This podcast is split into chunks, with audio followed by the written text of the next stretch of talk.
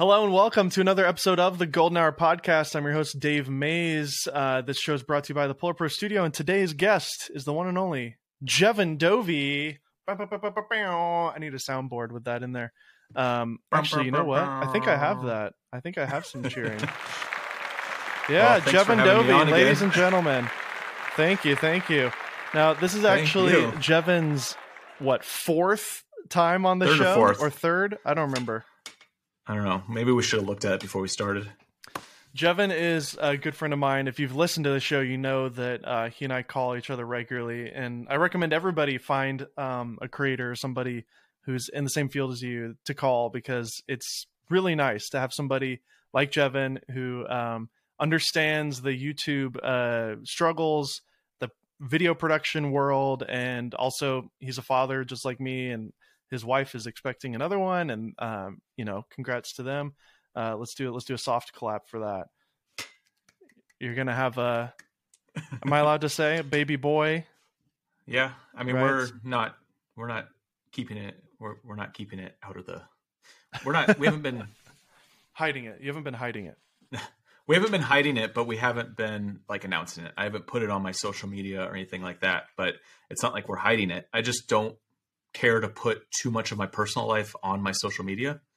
Um, but yeah, I mean, I to reiterate what Dave was saying, it is good to have like a circle of people around you that you trust and you can call up whenever and like you know bounce ideas off of or just like have conversations with because there's a lot of things that like we go through being a creator sitting in an office and just like talking to ourselves in our heads and talking to our cameras that like we feel like we're doing something wrong but in reality it's you know everyone's going through the same struggles i keep finding that um, the more i talk to other creators the more I, i'm just we're all going through the same thing so it's good to like have a network totally and I, I am really grateful for you too this year because I know you had to endure a lot of my complaining because I went from being a YouTuber to not all year, and it was like a big struggle for me.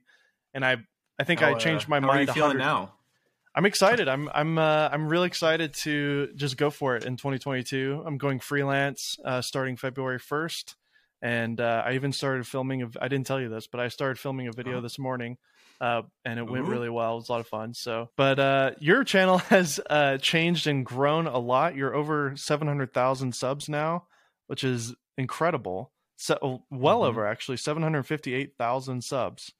Way to go, dude! That's amazing. That's like yeah, getting it's crazy. Uh, that's getting amazingly closer and closer to a million, which is nuts. It's, so if you go on Social Blade and you look at like future projections on Christmas, it was one year out from hitting a million. So that's a interesting. It's a good way to count to see how Social Blade if it's actually that accurate because we'll okay. see by next Christmas if I have a million. Wow. I know that's a goal of yours uh, to hit a million. And if you're not a subscriber already, what are you doing? Go over to Jeven Dovey's uh, YouTube channel. All you got to do is search Jeven, J E V E N, and it'll come up because he's the one and only Jeven, which is pretty awesome. the only one I've found. Yeah. I mean, I've come across a few Jevons in my lifetime, but very like random. Like, yeah but yeah, I mean this this year you kind of started you've you kind of became the drone guy almost by accident. Like some of your videos really just went viral. These amazing DJI Mavic tutorials. You did these really long form kind of exhaustive um, reviews and beginner guide videos, and you continue to do that this year with a couple of products. Um, but you've also done other uh, projects this year, going out traveling and doing these amazing films, uh, overlanding stuff hiking, you know, and kind of having really a filmmaking kind of storyline uh, attached to these films. And then it gives you all this amazing B roll to talk about um, in future videos as well. It's really been a, a, a goal of yours this whole year to kind of get out there and do as many of these as you could. And you ended up doing quite a few, and they turned out looking gorgeous. Um, can you talk about kind of that transition and some of those ideas and the, those amazing projects you did this year, uh, traveling all over mostly the west uh, west air western areas of the United States. Yeah, I mean, you know, I've always wanted to do adventure and travel. Uh, if you look back in the history of my channel, it actually started out as a travel vlog with me and my wife, and we would just we had a year where we had buddy passes for United. Uh, my aunt's a, a flight attendant, and so we would just jump on a plane and go travel. That was kind of how I started my YouTube channel. And it was like a creative outlet from my production company because my production company is completely separate than my YouTube. It's like two completely different niches. And my uh, production company is just, it's very much, it gets repetitive. And so, you know, I, I started YouTube as a creative outlet just to make vlogs and have fun. And then when the DJI Mavic 2, when the, oh no, it's the DJI Mavic Pro when that first came out, I did videos around it. They exploded. It kind of sent me in the direction of doing like filmmaking um, and like going down that rabbit hole. And it's just kind of evolved over time. And I've been doing less and less of the adventure and travel. But really, right before the pandemic, um, I had an opportunity to go to Thailand and shoot a VR 180 project with YouTube. And I was like getting ready to start doing more of that kind of content. And then the pandemic hit um, pretty much the same week that my daughter was born. So it was just kind of like things compounded on top of each other where, um, you know, it just, you can't travel. I wasn't going to travel anyways with a new baby. And um, it was just, you know, a lot of things were happening at that time. But recently in the last year, I've been pushing to do more of these trips and get more into the kind of adventure storytelling that I want to do.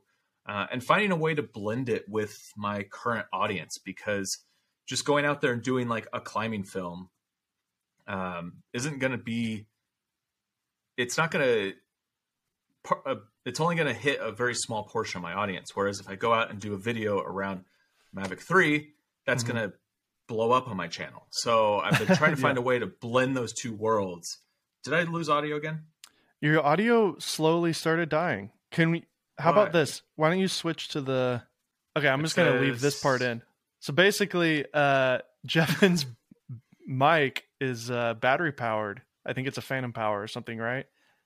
Mm-hmm. And then uh, as we've been talking, it's like been slowly dying and getting weaker and weaker.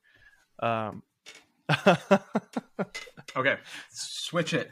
I have to, you have to uh, stop recording and then we can do it. so, okay, so we've just now picked up recording again. Say hi, Jeven. Hi. Can you hear me better now? Yes. So this is a great. Okay. What are we using right now as a microphone? Because this is actually a great little mini review. yeah. So this is the MacBook, the new MacBook Pro, 14 inch. I got the M1 Max. Um, yeah, you probably don't need the M1 Max, but it it it works well.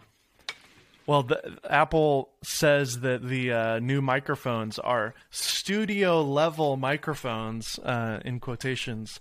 Um, so we're putting that to the test right now.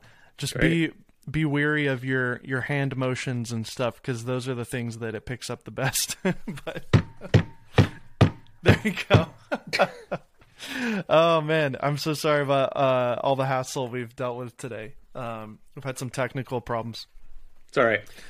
So going okay, back, what I was saying, I was just saying in 2021, I've been trying to bridge that gap of, you know, doing the adventure stuff while being able to still incorporate filmmaking, photography, you know, the tutorial stuff that I do all into one. Um, and then also being able to do it with, you know, a 21 month old and a new baby on the way. So it's, uh, it's been an interesting year, but I think I've started to figure out the kind of content that I enjoy making and something that is kind of a hybrid of um, what I was doing the last few years and where I want to go moving forward you know, we talk about it all the time in our phone calls uh, when we, you know, accidentally compare ourselves to other creators, and then we're like, wait, hold on, this person we're talking about is like ten years younger, and they don't have any kids, they're not married, they have the ability to literally hustle like nonstop all day, every day.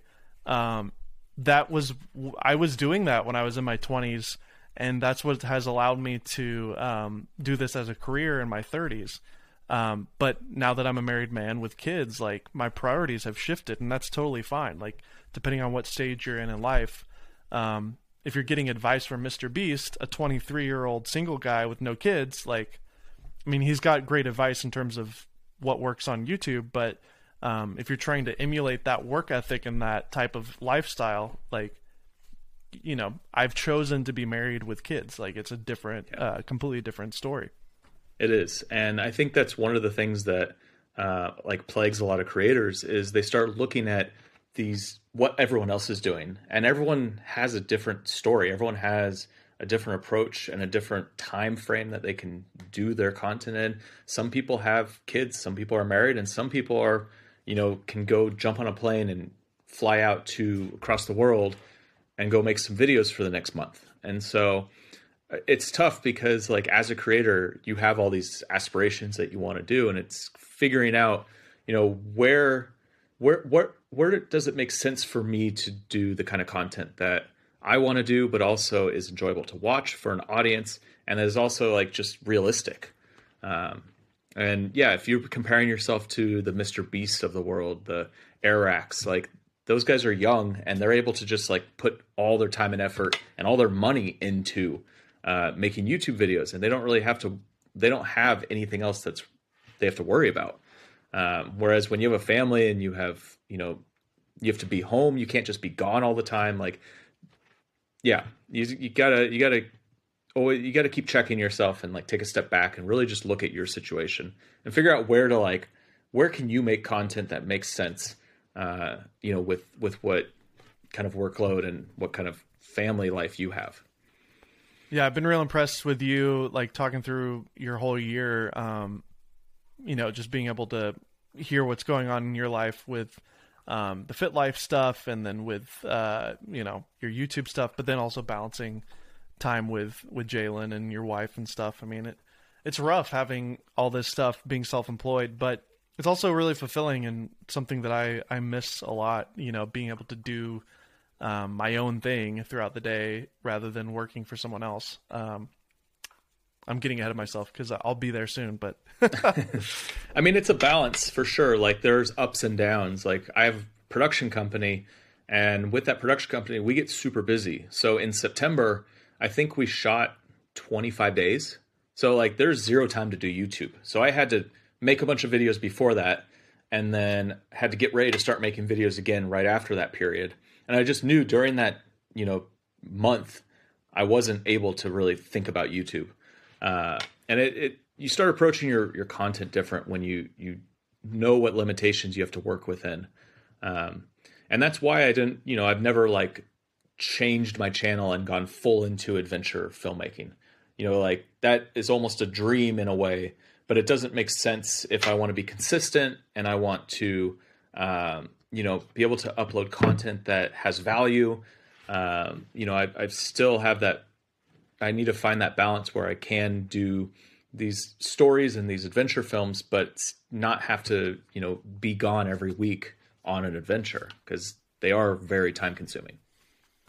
Yeah, and again, uh, people in that particular niche, um, if they're married, it's just two people living in a van often, or um, or they they are single, you know, people with no kids. So um, you don't see many family travel influencers. They're out there for sure. Um, but for those of you who do have a family who don't like being on camera, don't worry, you can still do YouTube. totally. I mean, yeah, I mean that's you know, my wife was part of my channel at the beginning. We were doing the travel vlogging thing, and she didn't like it, so like she stopped being on the channel. Like she'll make an appearance here and there, but uh, in you know, in reality, this is my thing. This is kind of my business that I've grown. Um, and so I treat it like that. Like I, I take off weekends now and I just don't do YouTube on weekends. I might upload, but that's, you know, pre I upload it during the week and then it releases. But I'm really trying to create this separation because my life isn't YouTube. And the issue is, I mean, I see a lot of creators out there that are getting burned out because their life becomes YouTube and you have to treat it like a business. You can't just do it 24 hours a day. 100%. Seven days a week. What's one of your favorite projects that you did uh, this year? If you could, if you can think back on, yeah, on I mean, I think the films you did. I mean, I think most recently one of my favorites has been. Um, I mean, there's been a few that have just been I've really enjoyed making. So I went up to Washington. I climbed Mount Shuksan, which was uh, it's a peak I've done before, uh, but I did it for with Insta360. So I took their little Go 2 camera and I filmed the entire adventure using the Go 2. So I, it was a great kind of exercise in limitation. Like I'm only using this little POV camera, and I have to shoot a, a narrative that is interesting to watch. Um, the climb itself, I've already done it, so for me, it wasn't like a new adventure, but it was something that I kind of had um, experience doing. Uh, so it was a little bit. I, I chose that because of my knowledge of that mountain in the past, and I knew I could get some really cool footage. But it was a it was a great kind of experiment to to limit myself. Uh, in terms of new experiences, um, uh, you know, I went up to Alaska and took the Mavic Three out for um, to go get footage, and I ended up you know hanging out with Jake Sloan for a week, uh, who's another awesome creator on this platform, and the two of us just went and explored all these cool places of Alaska. I mean, every day he took me to a new spot, and we were just trying to capture amazing footage. But at the same time, we ended up on this crazy adventure where we had a ton of failures with like the drone failing, software failing, and just like it, it ended up being a really cool story and a fun experience. I mean, some of this footage that you got there, um, if you're watching the video, you should be able to see it. And I don't know if it's streaming well with this app that we're using, Jeven, but uh, in the recording it will be. I mean, some of these ice, um, almost sculptures, if you will, like they just look so. The Columbia epic. Glacier, yeah. So Unreal. that's a huge glacier up in Alaska, and we uh, Jake knows a friend who has a helicopter, and so we basically got a private helicopter tour of all these mountains in Alaska. Wow. And she literally like pulled the helicopter right up to the glacier, and we were able to fly drones all over it. So, oh, I mean, it's just a, it's one of those experiences that was unexpected. Like we didn't, we didn't know this was going to happen. We knew that we were going to go hang out with um, Lee, the helicopter pilot. But then she's like, "Let's go here, let's go here, let's go here," and it was just, it was an insane experience. Um, wow. Yeah. Gorgeous stuff. And you you also had the uh, you had the Ronin uh, or what's it called? The 4D or whatever. 4D DJI. You yeah. that as well. It was um, cool. I like that camera. Yeah, I mean, uh, I want to talk about all the gear stuff uh, when we get to that. But yeah, yeah, lots of new gear coming, or lots of new gear that came this year.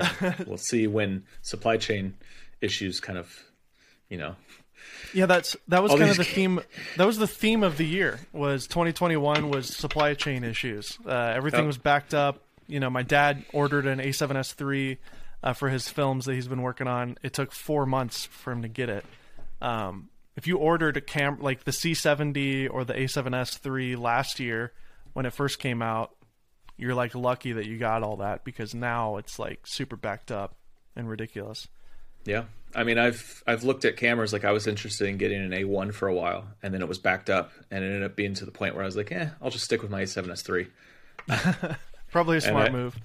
Yeah, I mean the A1's great. I've used it on some shoots, like I've rented it. Uh, it would be a cool camera to have like 8K, just like with me when I go to some of these places uh, to get some good stock footage. But that's a good uh, point.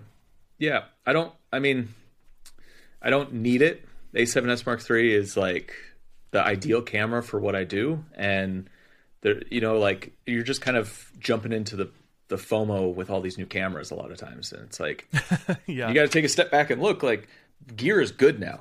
All the gear is good. Like, it really is. You can pick up any new camera nowadays and get amazing looking footage. So it really comes down to, uh, you know, focusing more on story and focusing more on, uh, you know, what your audience wants to watch, and that's you know that's what I've been trying to figure out. Like, get away from just talking about gear. And in 2022, like I don't want to just sit around at my desk and do desk reviews anymore. I'm going to try to limit the amount of times I'm sitting here talking to camera. Like I want to go out and do stuff and tell stories from different adventures. So I think yes. just gear is, you know, gear is always going to be a topic. It's always going to be something that we're interested in, like what's new, what's unique about it. But I think the whole like you know gear evolving to the degree where every new camera was such a big release. Now it's like well every camera's good. So new releases just have different kind of yeah. things that you might want if you're specifically doing this one type of activity. Yeah it's it's getting more into the the niche uh, market now because all the baselines have been covered and everything has a flip screen on it which is awesome. There yep. was there was a period of time where it was like why are you not putting a flip screen on it? And um, and then why is the autofocus so bad? And like now, all, almost everything has been fixed uh, from most manufacturers. Um, not Panasonic, except Panasonic with the autofocus. so bummed. I, I was a Panasonic user for years, and I switched over to Team Sony this year. Now I'm like all in on Sony. Yeah, let's start. Let's start there. That's one of the topics that I want to talk about today. Uh, 2021 for Jeven Dovey was the year of Sony. Um, the year of Sony. First off, there, there's two there's two aspects to this. I know we talked about it um, privately before. One is obviously the technology of the Sony cameras is incredible, top notch. But 2 mm-hmm. the way that Sony treats their creators and the way that they kind of interact with creators is so much better than all the other companies. And I wish other companies would kind of take note um, yep. and start to listen to what people are wanting. I feel like Sony has actually served a lot of the requests that people have had, especially with um, those kind of lower end cameras like the ZV1 and the ZV-E10, which are like totally just dedicated YouTuber cameras, really. Um, yep. It's pretty exciting. How was your year of Sony? It's been great. I mean, the A7S III is like the like I said, it's the ideal camera for what I do. It's a camera that you can take anywhere, get low light footage, and you know, with the lenses that I've chosen, it's a small, lightweight kit. Um, but it's you know Sony has really kind of made a camera for every user, um, mm-hmm. and I I you know I don't really work with Sony yet. I've had some conversations with them, but like you know my relationship with Sony is they brought me to Camera Camp. Um, what was that 2019? Uh, I was a Panasonic user back then, and you know I got to play with all the cameras then. And when the A7S III came out, I bought that. I went to they actually loaned me one at first. I shot a film on that, which that experience using that the camera, I was like, all right, great, I'm going to switch this. Like this camera's awesome. Yeah, um, it was just a loaner, and then I went out and bought two of them, uh, and then all the Sony lenses and everything else. So now I'm fully into the Sony's ecosystem. That's kind of the intimidating thing for a lot of people um, who are coming from a whole nother system. Is obviously like if you really want to get the full um, potential out of it, you do need to make a full switch. And yep. um, you don't want to mix and match cameras because the sensors are different, the color science is different. It's a pain in the butt to try to like color match things. Um, so if you're using multiple cameras like you do often, you kind of yep. need to get at least two, if not three or four, well, especially for the have, multicam stuff you do. I was going to say I have five now, but I have two A7S3s and three FX6s. Wow. And yeah. you didn't opt for the FX3. Why not? A lot of people went with that one. It's it's they call it a cinema camera. It's not really a cinema camera. You don't have time code, um, and which is like a huge thing for multicam productions. And also, it's there's no um, shutter angle. Like, what a weird thing to have a cinema camera with no shutter angle. Uh, it's just yeah. because it's so much more useful when you have like these different things that are more built towards cinema like mm-hmm. ND filters built in and having a body with all the buttons on it. Like the yeah. FX3 is great. I used it to make uh, a short film earlier this year. Camera works great, but when I'm out, you know, outside in bright sunlight, I like having an EVF. So like if they would have had instead of a top handle a second attachment that was an EVF, I would switch. Um, but the EVF is huge in my world. Um, yeah, I mean, so, and the EVF in the A7S3 is like top notch. It's like one of the best yeah. EVS EVFs on the market. Um, and yeah. then the FX6 I mean, for you has has served you well as a cinema yeah. camera. I mean, the FX6, I don't, I haven't really talked about it much on my channel, but I, I have three of them, and I use them for every shoot for my production company. Um, and then if I need extra cameras, the A7S3s, you know, matches up perfectly. Uh, but having those cameras, you know, it just, it's an easier camera to use on set I pull it out of the box, I put on the lens, I can start shooting. I don't have to put these huge cages and everything around it. I don't have to build it out with extra batteries. The the batteries on a cinema camera last a lot longer, so I have yeah. uh, BPU 90s, and I use one or two of them a day, and I'm good. Um, wow, that's awesome. It it's just it's a different experience when you get into that kind of cinema world where you have all the features that you need on a camera body. Um, I used FX9s for a while. Like I rented them and played around with them, and they had too much. I didn't need all that. Whereas the FX6 yeah. is the kind of the perfect happy medium. Um, and then you you know when you try to do three A7S3s or three FX6s and you don't have time code, you end up it just becomes a mess. So um, the FX6 it was like the perfect camera uh, for my production company. Now I don't really use it for my YouTube channel But if I do have a bigger project where it makes sense to have it, yeah, I'll probably bring it because having the built-in ND filters is huge. Like And if it's, Sony would have small put, too. It's not. It's not Oh, yeah, it's great. big. It, it reminds me of like the DVX 100 days, back when uh, when I first started making DVX, films in college. DVX 100. Let's look that up. Do you guys remember Oh that camera or Yeah. the the Canon XL2 or whatever? Uh huh. It's that like documentary size camera. It's perfect. Uh, The XL2 had that kind of like the white thing that Yep. kind of like went up uh, and at an angle. Isn't there that? There's that one picture of you uh, with the Black Magic camera. But that was a built out the- Black Magic. Is it still online? I can't find it. Nothing is gone from online. It's gone. It's gone. It's, it's got to be somewhere. It's there it is. there some- Why oh, that? there it is. That's like an early. Uh, that's like a, a very one two three four setup. five. Yeah, dude, look at that setup. Fit live. Black Magic 2.5K with the what was that? Alphatron, Amatron, Alphatron. That's right. the EVF. And then I I used the whole wood. It was like a I forgot what the brand was, but it's a wood shoulder rig to balance Uh-huh. the camera so that it balanced perfectly on your shoulder. I had that same camera. The color science on that camera was awesome. Oh, I love it. I wish they would have kept that color science and then made new cameras that were 4K and whatever. But I mean, all cameras you can match nowadays are change with the bit rates and raw and everything. So it doesn't really matter. Yeah, I mean, bang for buck, Black Magic is still like the best in terms of if you want just the best image quality for a cheap price, go with the Black Magic camera. Um, it's not even about image quality anymore though, because like you know I'm on the C70. I love the autofocus. I love the color, uh, Yeah. the size, and the Canon ecosystem that my cousins you know have all these lenses. So that's why I stuck with Canon this year. Um, however, you know, I may end up picking up an A7S III uh, for myself this year now that I'm going Yeah. freelance. So What about the A7 IV that just came out? yeah, I, I like that. I just I like the low light on the Yeah. on the S and some of the video mean, features. The the A7 IV probably still has decent low light. I haven't had to been able to test one yet. I just I'm a little frustrated that it crops in on 4K 60, and that's like that bugs me because like I want to have full frame on that 4K 60 because I use slow motion a lot, um, and so for me that would be a limitation uh, that like it would just get it gets frustrating. That's one thing with the S what was it S5 from Panasonic. That one did the same thing where it crops in on 4K 60, and I'm like, well, this it's frustrating because you have a lens on there. Say you're using like the 35.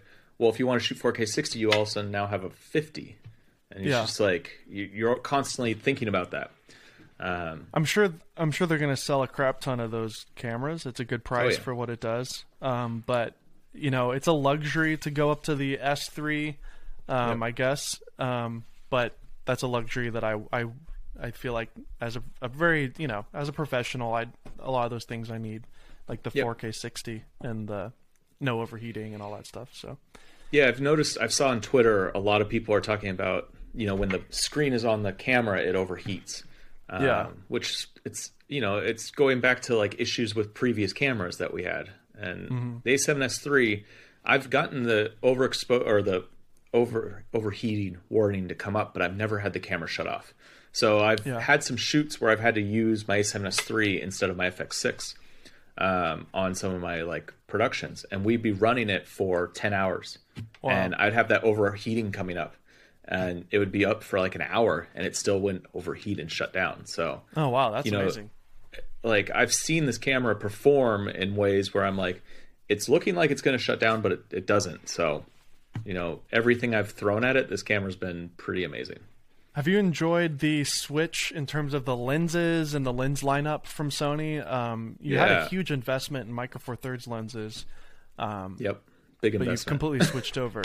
Yeah, how yeah you like the that? There's a few lenses that i really like from sony's lineup. Um, the 28 to 135 cinema lens. I know it's not a super popular lens for like Mm-hmm. the creator world but that it's just a great lens for like documentary and like run and gun. Uh, it's expensive it's big uh, but using that with an fx6 but for in terms of like my adventure stuff that I do and my YouTube channel, I basically bought the whole lineup of 1.8s. So the 20 millimeter 1.8 is my go-to vlog lens. 35 millimeter 1.8 is like my favorite, just B-roll lens. Same with the 85 1.8. Um, I have the 55 1.8, and it's frustrating because there's no manual autofocus on the lens itself. So I think I might switch up to the G Master for that, the 1.4. Um, oh, the 50. Yeah, the 50 is just that's infuriating. Had not having a switch on the lens. I'm like, why is there no switch on the lens? Uh, and it's one of those things like you don't know until you use a piece of gear for a while. Like I, I'm like this lens is, works great. I like the focal length. I like the you know the one eight's fine. I don't need a faster lens, but like yeah, I struggle when I'm like switching between auto and manual because I do that a lot of times depending on what I'm shooting, especially gimbal work.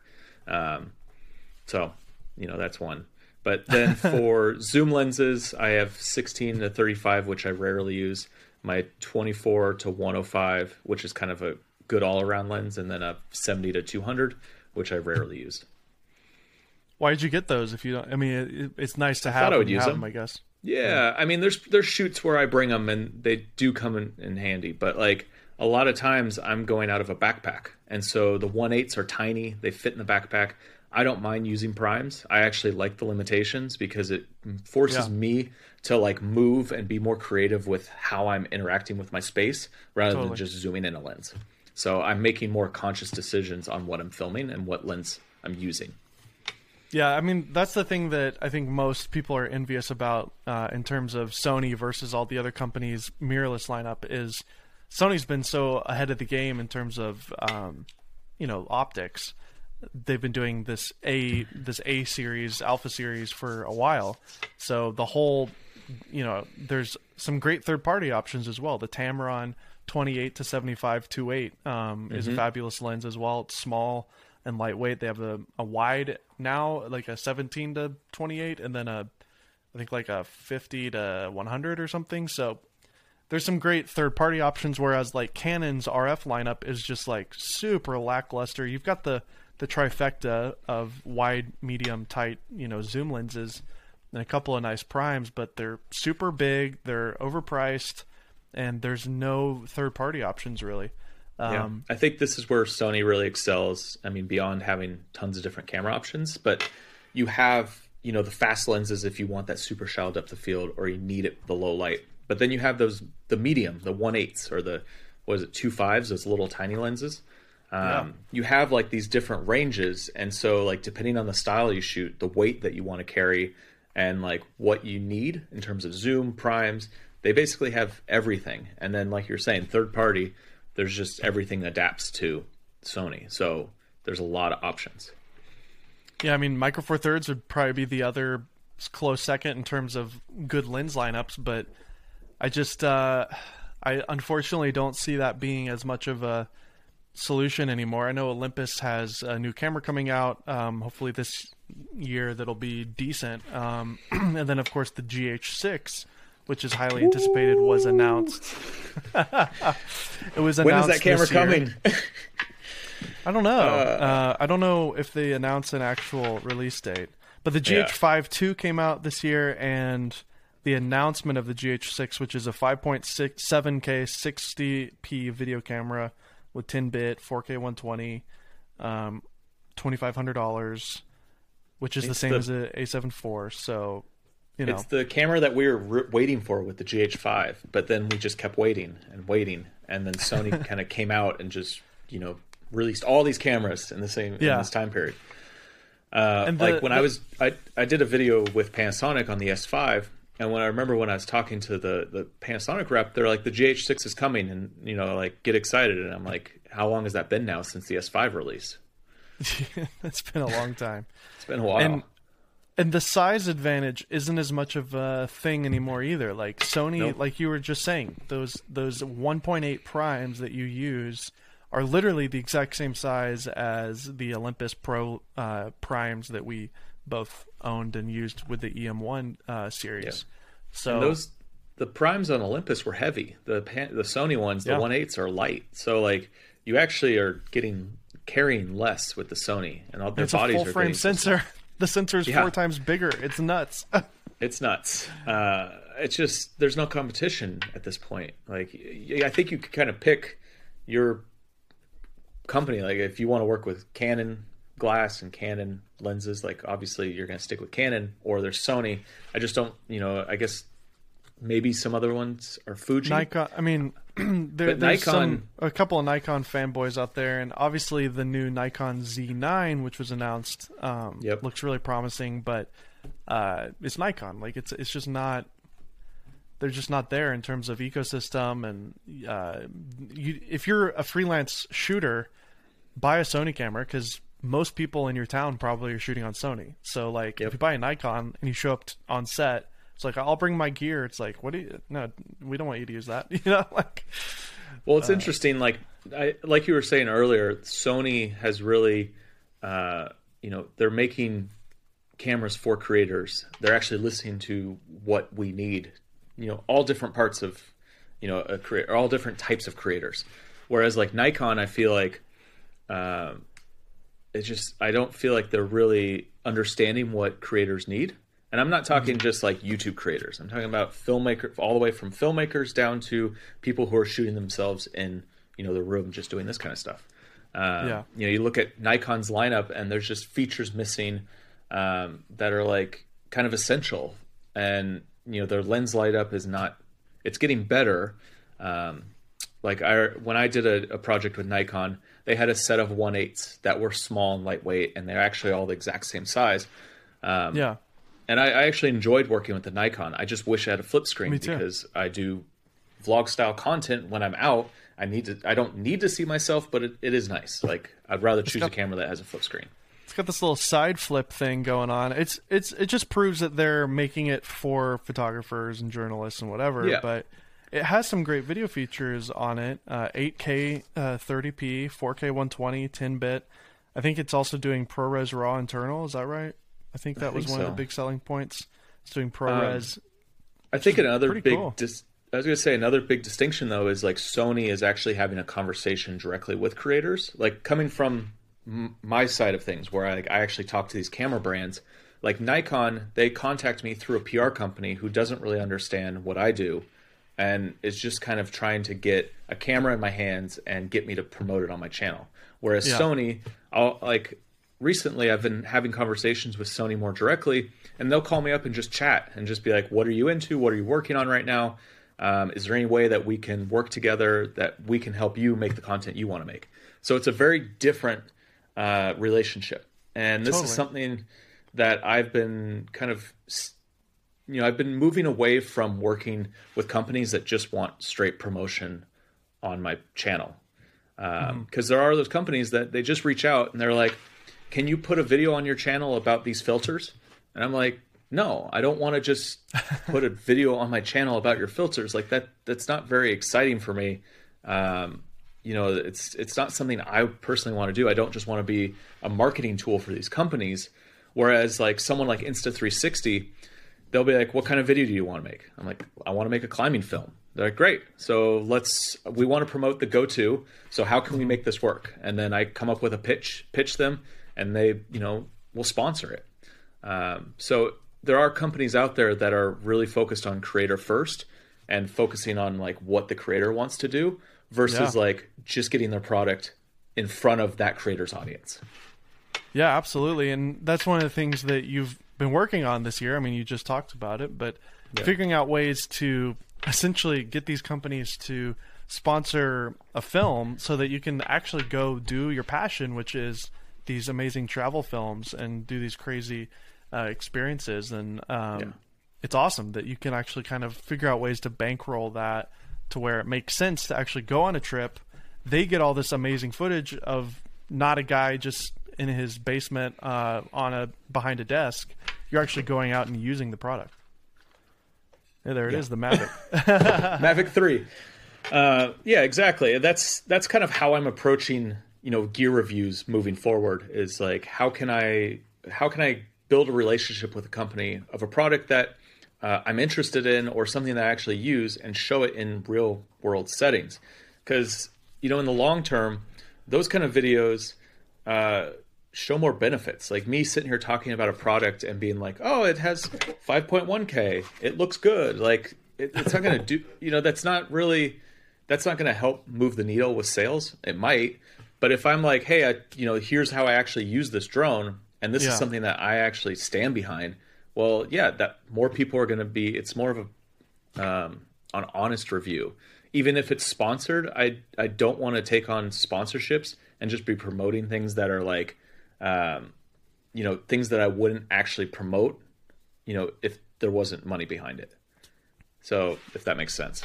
Yeah, absolutely. I mean, um, we don't have to get too much into it, but you've been uh, creating some courses on Skillshare and seeing Mm-hmm. some real success with that as a alternate way to you know, just another stream of income. Yeah. Um, I I've been trying to figure out ways to not be focused on sponsorships and only take on ones where it's like, you know, if somebody comes say if Sony wanted to do a sponsorship with me on my channel, well I already use Sony and that'd be a perfect partnership.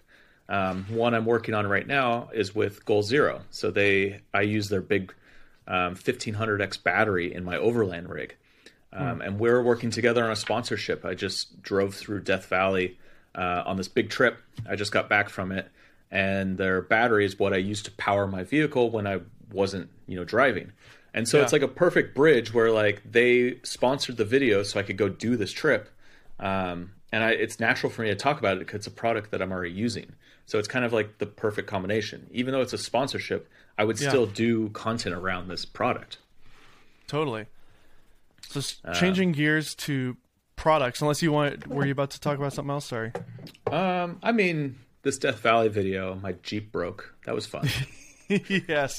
Tell us about that because it's a, quite a dramatic um, situation.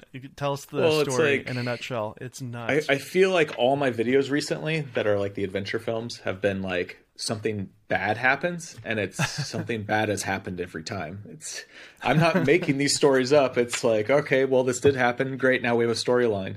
Um, Yeah. unfortunately, but at the same time when you take a step back, those end up making better videos. Uh, well, what? but yeah, you know, my, what, my what was the my latest brakes- uh, bad happening? yeah, my brake rotor broke on my one of my my tires, and so I couldn't drive my car. I was 40 miles into Death Valley, um, you know, just in the middle of nowhere. Now, so that was fun. Where it was like the sun had just set, my brake rotor was broken. We're pulling my tire off, and like we're trying to figure out what the clunking sound is.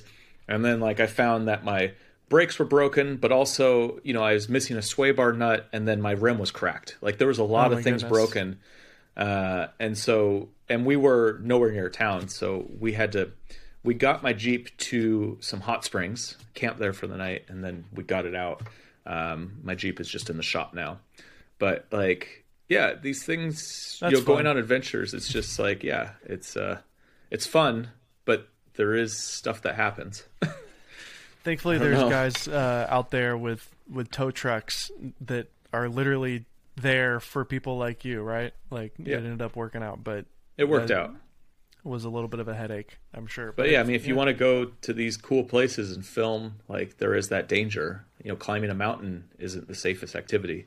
Overlanding through Death Valley isn't necessarily the safest activity. So you just got to kind of weigh what kind of risks you're willing to take. totally. But Well- let's switch to some gear. Yeah, I'm curious to hear your thoughts on um, some of the things that came out this year in 2021. Uh, starting off with the Rode Wireless Go 2. I know that you ended up picking up one of those and may have been replaced with another product uh, that we can get to. Yeah. But I personally bought two sets, so I have four of them. Um, and I was using them almost on a weekly basis at my job. And for half the year, they were great. And then the second half, I ended up having some issues. I don't know if I ever talked to you about it, but a couple of them started having popping sounds Oh, um, just like sporadically. And then one in particular, like, would do this weird robotic uh, sound effect or something. It almost sounded like there was like a radio interference, but I don't know if it was radio interference from another person, like a pilot or a, a police officer, but it was like the weirdest thing. So I actually need to send both sets in the Rode to get uh, repaired because I've had some issues with them. I don't trust them. So that's my review. Question. But Question for you: uh, Was that on the backup recording? yes, the robotic sound effect was on the the backup recording and the pops as well. So Oh. I'm like, what's So- the point of the backup if it's just recording? Hmm. Like I was assuming all that was just radio interference. Um, I went into the recording and it's there. So I have proof to send to Rode when, you know, when I send it in for them to listen to what was going on with it. But, you know, I haven't heard anybody really complain about it like my experience. Maybe I just got some some bad ones or I beat them to the ground too much, but you know, you you I think you used yours for essentially half the year, right? Yeah. I think they're they're a great tool.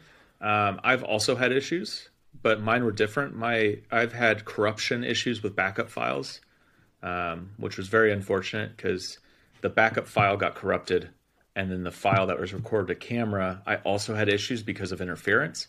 So it was like mm. two things happening at the same time, uh, and I lost the audio for something that I thought I had a backup for.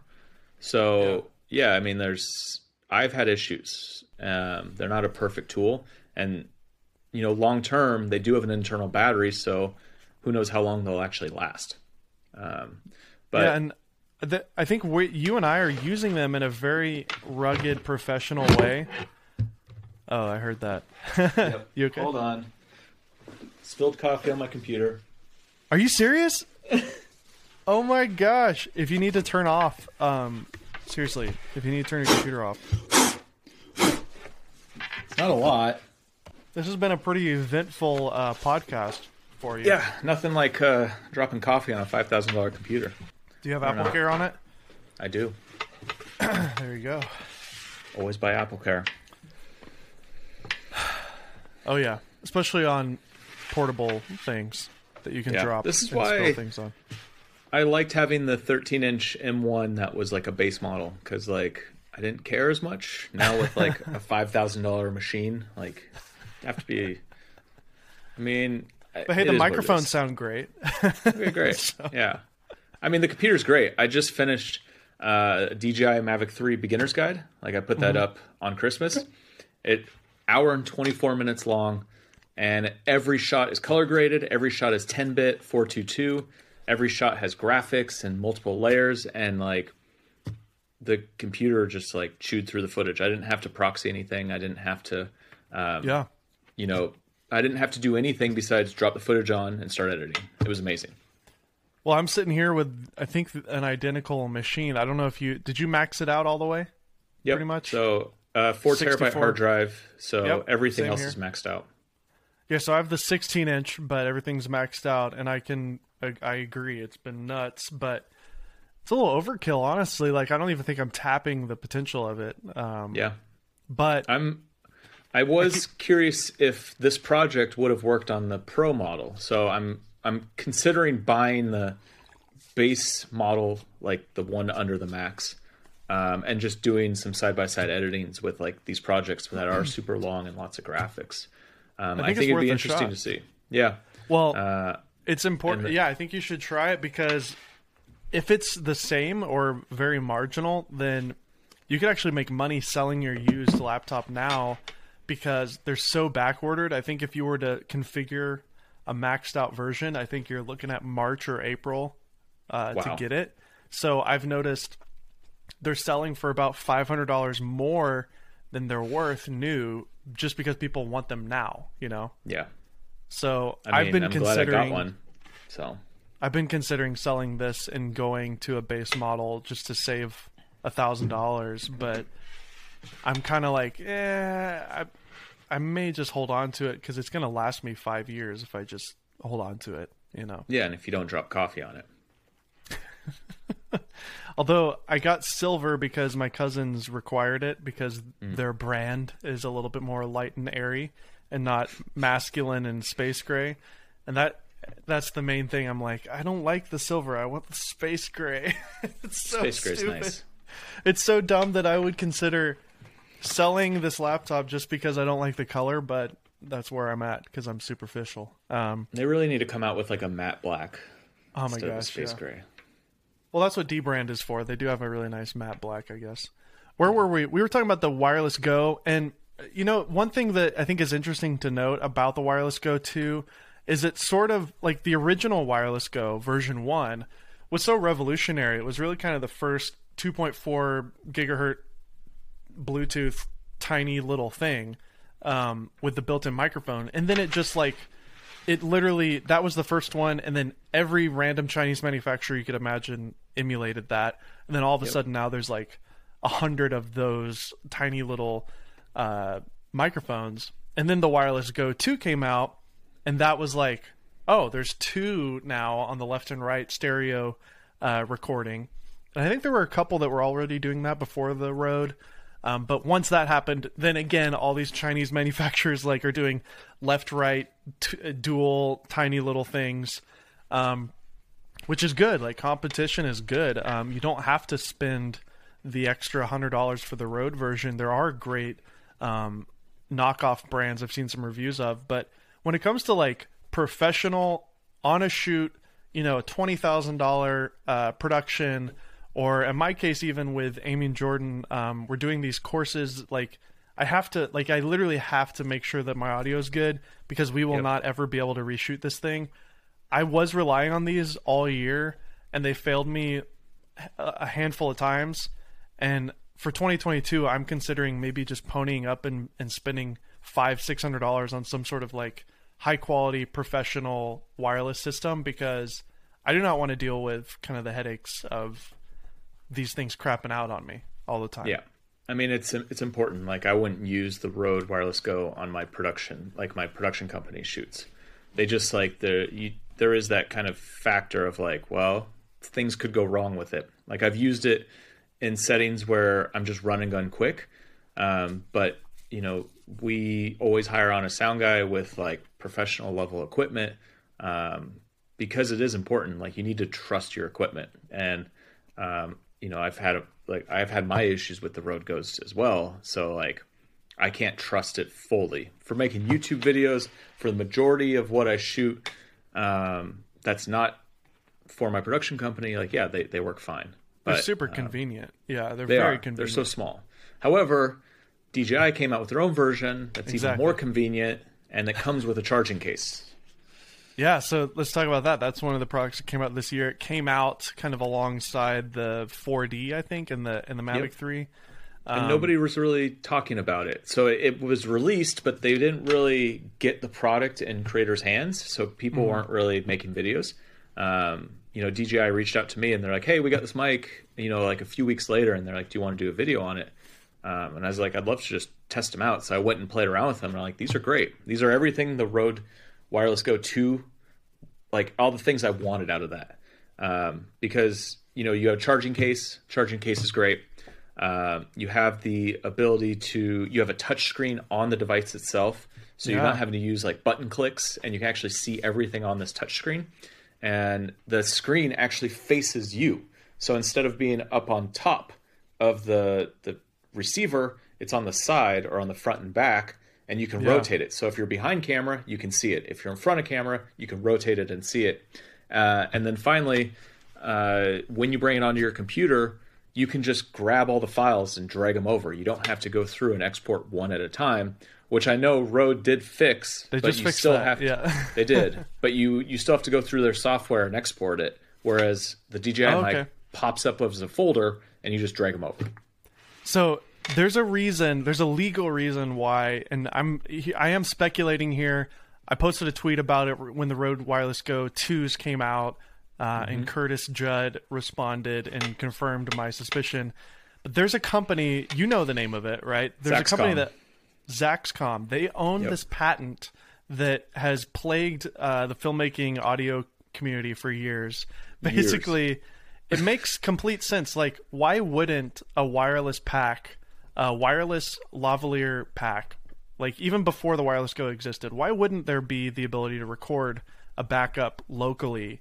That just makes total sense. Like, obviously, there's no interference. Uh, you could just use a tiny little micro SD card, or even 10 years ago, you could have used an SD or even a CF card. It doesn't matter. Why wouldn't some company come up with that? It's because this freaking company owns a patent on it, and nobody has It's been like a- able to do it. It's like a 20 year patent or something. I mean, we've, you know, on with our production company, you know, we've worked with Zaxcom wireless in the past when we worked with audio guys, and it's, you know, we would use those because of the backup recording. Um, I shoot a lot of fitness, and like people would be sweaty, we'd have transmission issues, so it like always saved us. But everyone else can't use that because of this patent. And companies would try, but they would charge so much for the license to use it that companies would just say screw it. Um, Yeah. And so I think what happened with Rode is they found a workaround, and now that they're doing that, other companies are challenging just because like a company like DJI is so big, they can just challenge the you know if the Zaxcom comes after them, which I don't even know if they can because it's a Chinese company versus a Zaxcom, which I think is a U.S. company. I Yeah. don't know off the top of my head, but Well, the, Uh, so like just for reference, guys, like a Zaxcom pack is like fifteen hundred dollars, two thousand dollars each, just for the issue is Zaxcom are very uh, they're not easy to use. So like if you try to buy a system, I've priced it out before because I've we've had this issue where we need backup recordings. And if you want like a full system for like one or two with some, you know, backups, it's like eleven thousand dollars to get all the pieces that you need. And it just Yeah, doesn't look- make sense with how it all works. Like it's just not a simple system. It's geared towards professional audio users, which is great if you're working on feature films. But if you're someone who's like documentary run and gun and you just need backup recording when you're doing something out in the field, well, like their system doesn't make sense or it's, you know, too expensive. And it's a total like screw you too because they can. They own the patent, so they charge three thousand dollars per unit because they can. And it's like, hey, hey Hollywood, guess what? I know you need this. Uh, we're gonna charge you an arm and a leg. I mean, I'm sure they don't sell a lot of units. It's really unfortunate business decision. They probably could have been a leader in the community if they actually were smart and made consumer level versions of this.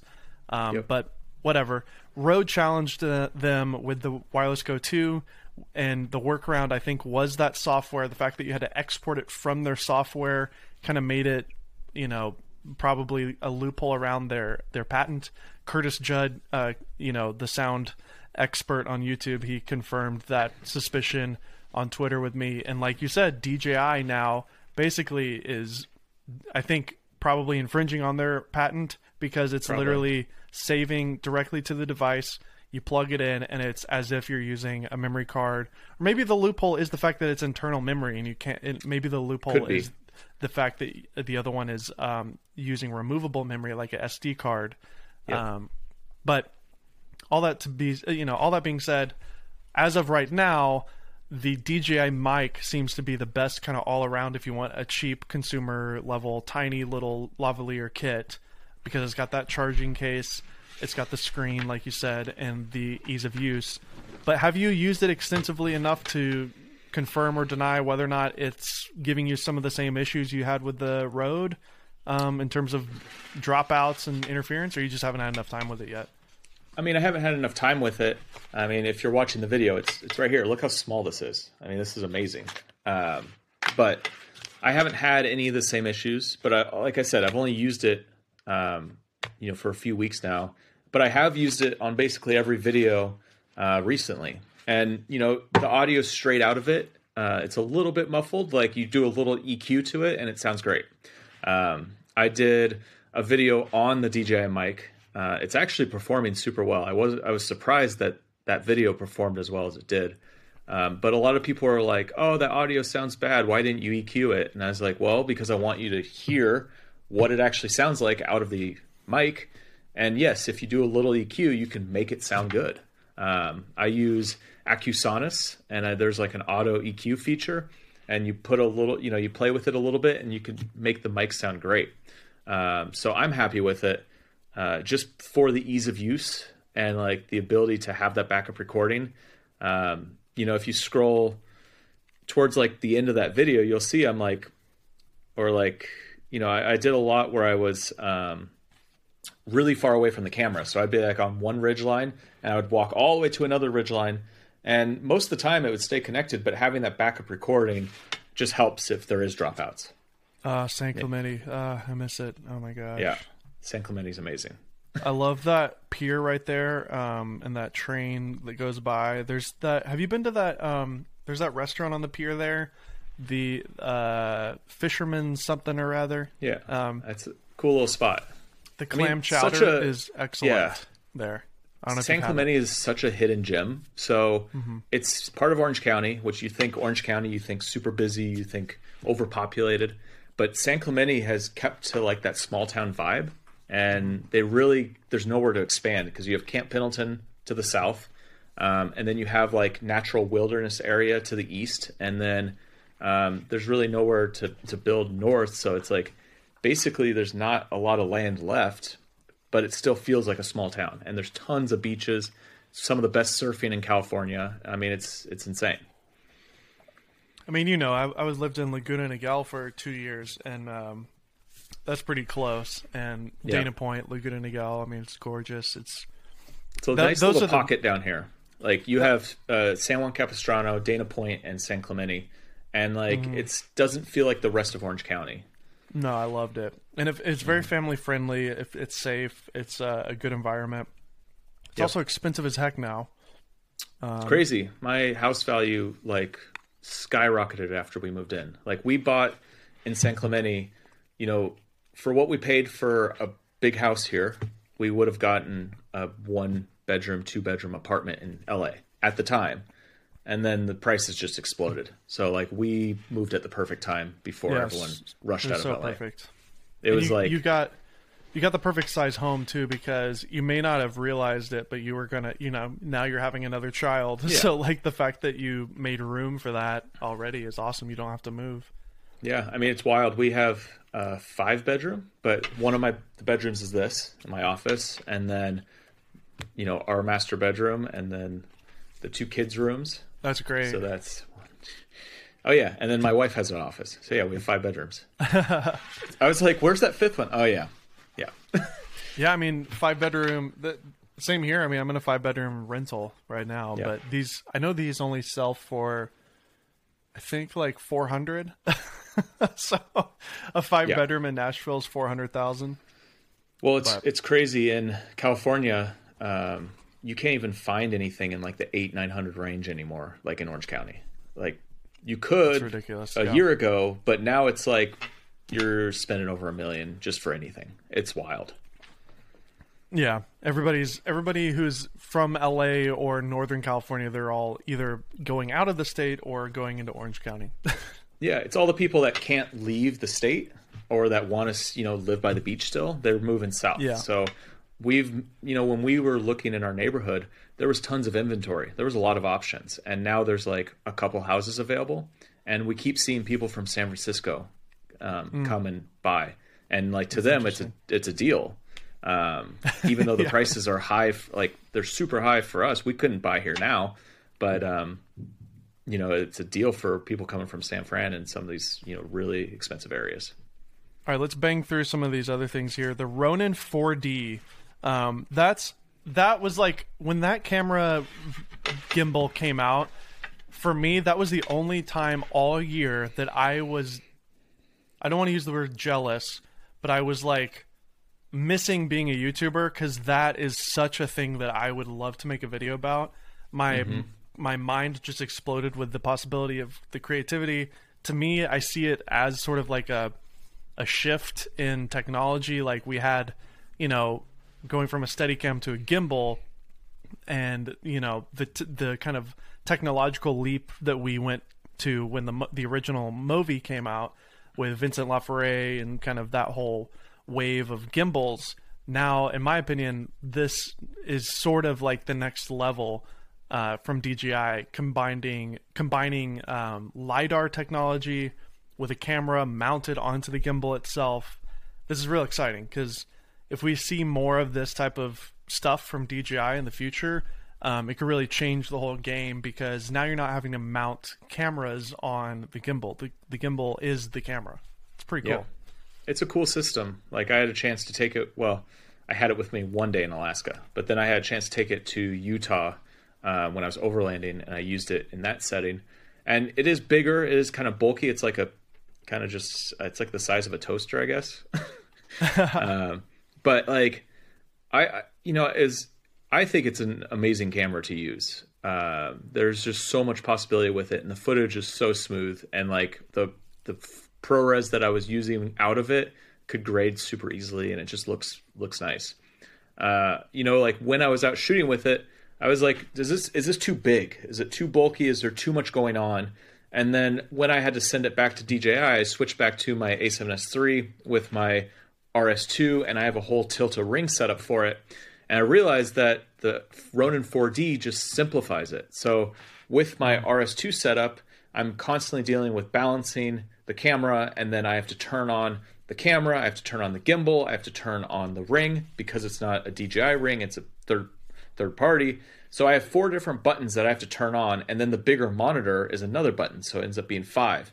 So I'm constantly thinking about five different things. Are they powered on? Are is memory clear? Do I have enough battery?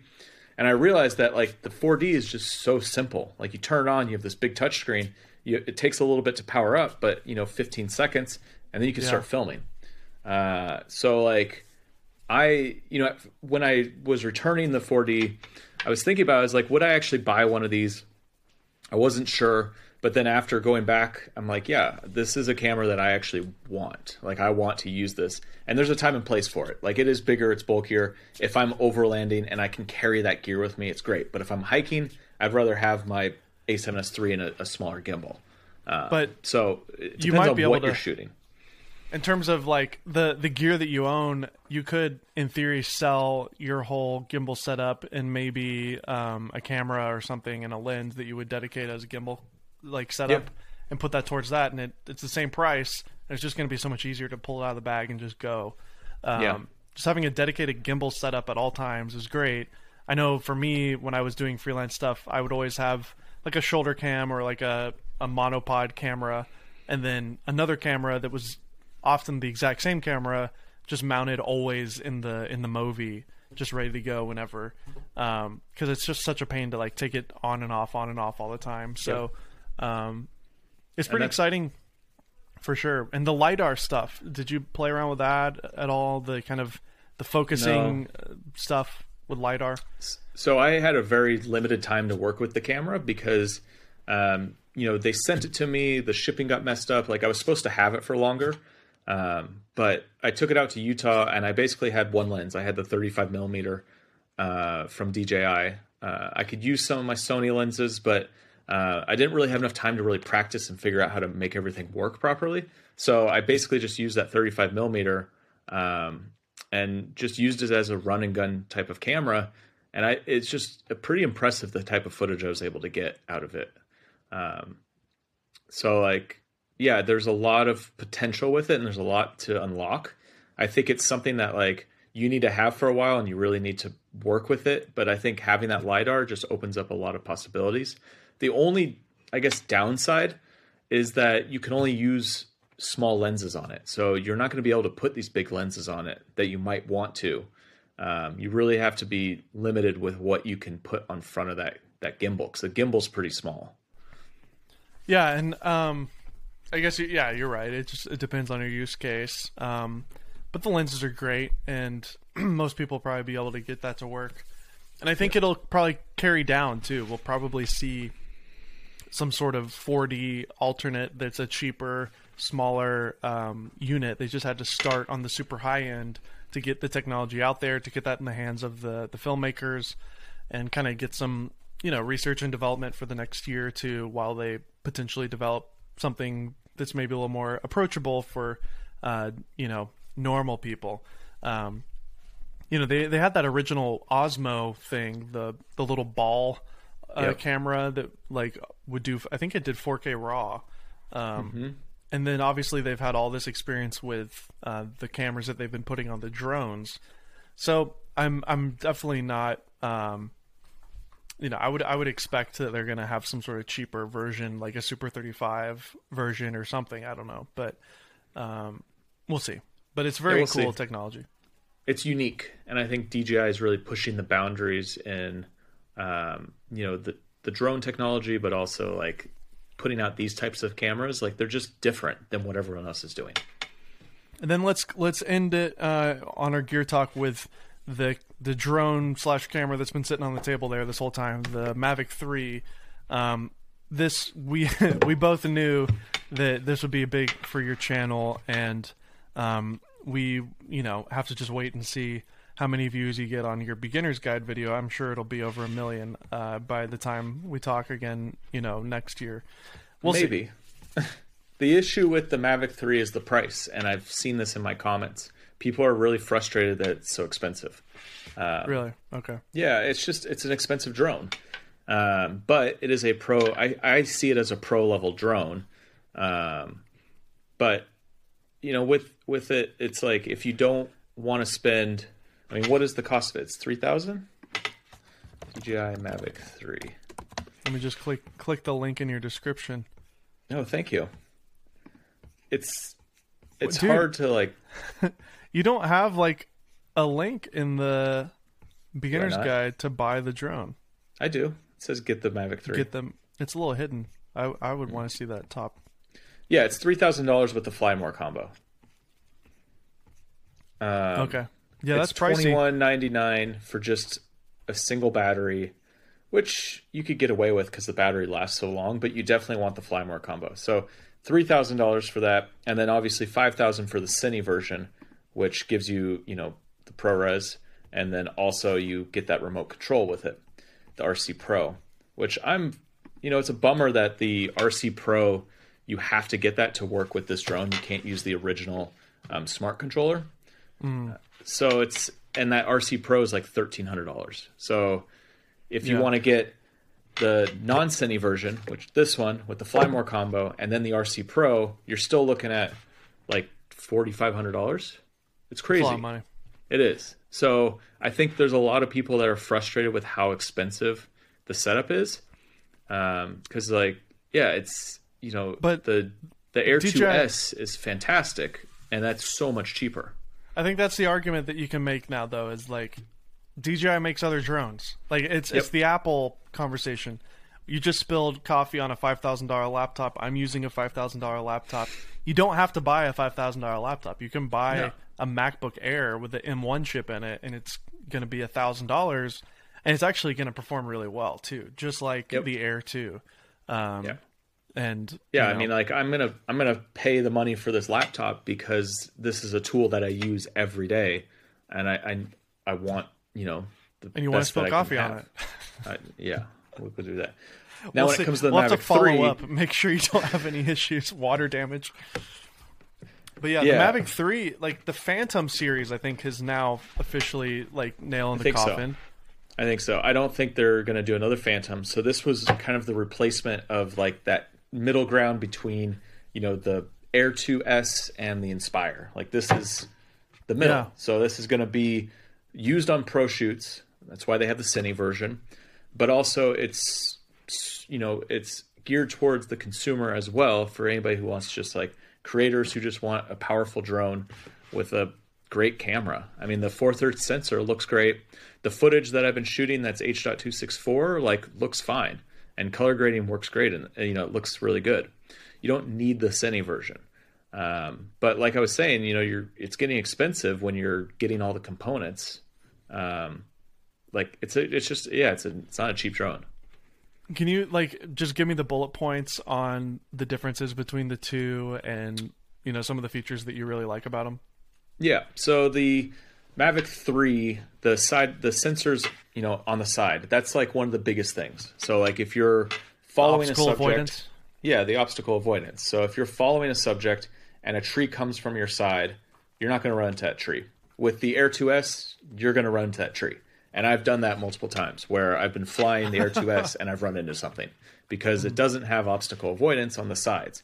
So a lot of times when you want to create, you know, cool shots, cinematic shots, however you want to say it, uh, you don't necessarily always want to be front and back. Like you want to be off to the side or you want to be rotating. Um, so it's it's a much better level of security when you're flying the Mavic 3. And I've been testing this with the the active track that they've just released. It's not you know perfect yet, but the obstacle avoidance works super well. Um, you know, I think active track has some room to improve, but it's definitely gotten much better over time. Um, you know, it, it's weird though. Like DJI released this drone, and it's not a completed drone. All the software still has more updates. Like you go into the app, you try to use pano mode right now, it says function not available. You try to use quick shots, it says That's function not available. Um, they just released Active Track, which I did a video on, and like I said, I think they're going to improve it so that you know there's certain parts of it that just aren't as stable as I'd want them to be. But it is what it is. And I mean, the the 360 degree obstacle avoidance though was on the Pro, uh, the the Pro Two, right? The Mavic 2 no, Pro the Air 2S, or yeah, the the Pro 2, the original Mavic 2 Pro. Uh, Yeah, whatever it's has called. a 360, but the Air 2S only has forward, backwards, up and down. And I think that's probably one of the the issues, if you will, that maybe people have is people who own a lot of people bought that Mavic 2 Pro uh, when that came out with the Hasselblad sensor Yep. on it, and I still think it looks great. I mean, it's a one inch sensor. The color's great. It does 10 bit. Um, it's got the 360 optical avoidance.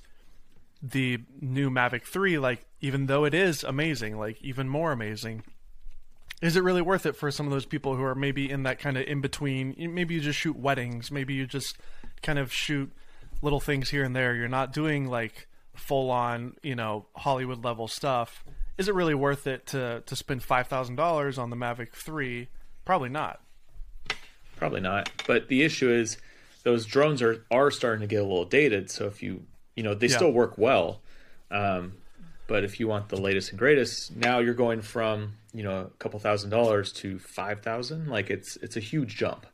yeah But and I wonder, I wonder if they're going to do a new Inspire this coming year as well. I mean, obviously, again, there's a lot of delays on technology Yeah. because of COVID, but um, the Inspire Two is kind of long in the tooth now. It's been around for a while, uh, maybe four years, four or five years almost at this point. Yeah, I think with the 4D, I think that camera is what's going to be used on the Inspire, whatever the new one is, because Yeah. you can take that whole unit off the front, Good point. and so I Yeah, think that- you're going to be able to pop that off and put it on a drone. Yeah, totally. I think they Yeah. kind of did that with the Ronin 2, right? Could you do that? I don't know. No, you couldn't do that because the Inspire 2 had a built-in camera. But Yeah.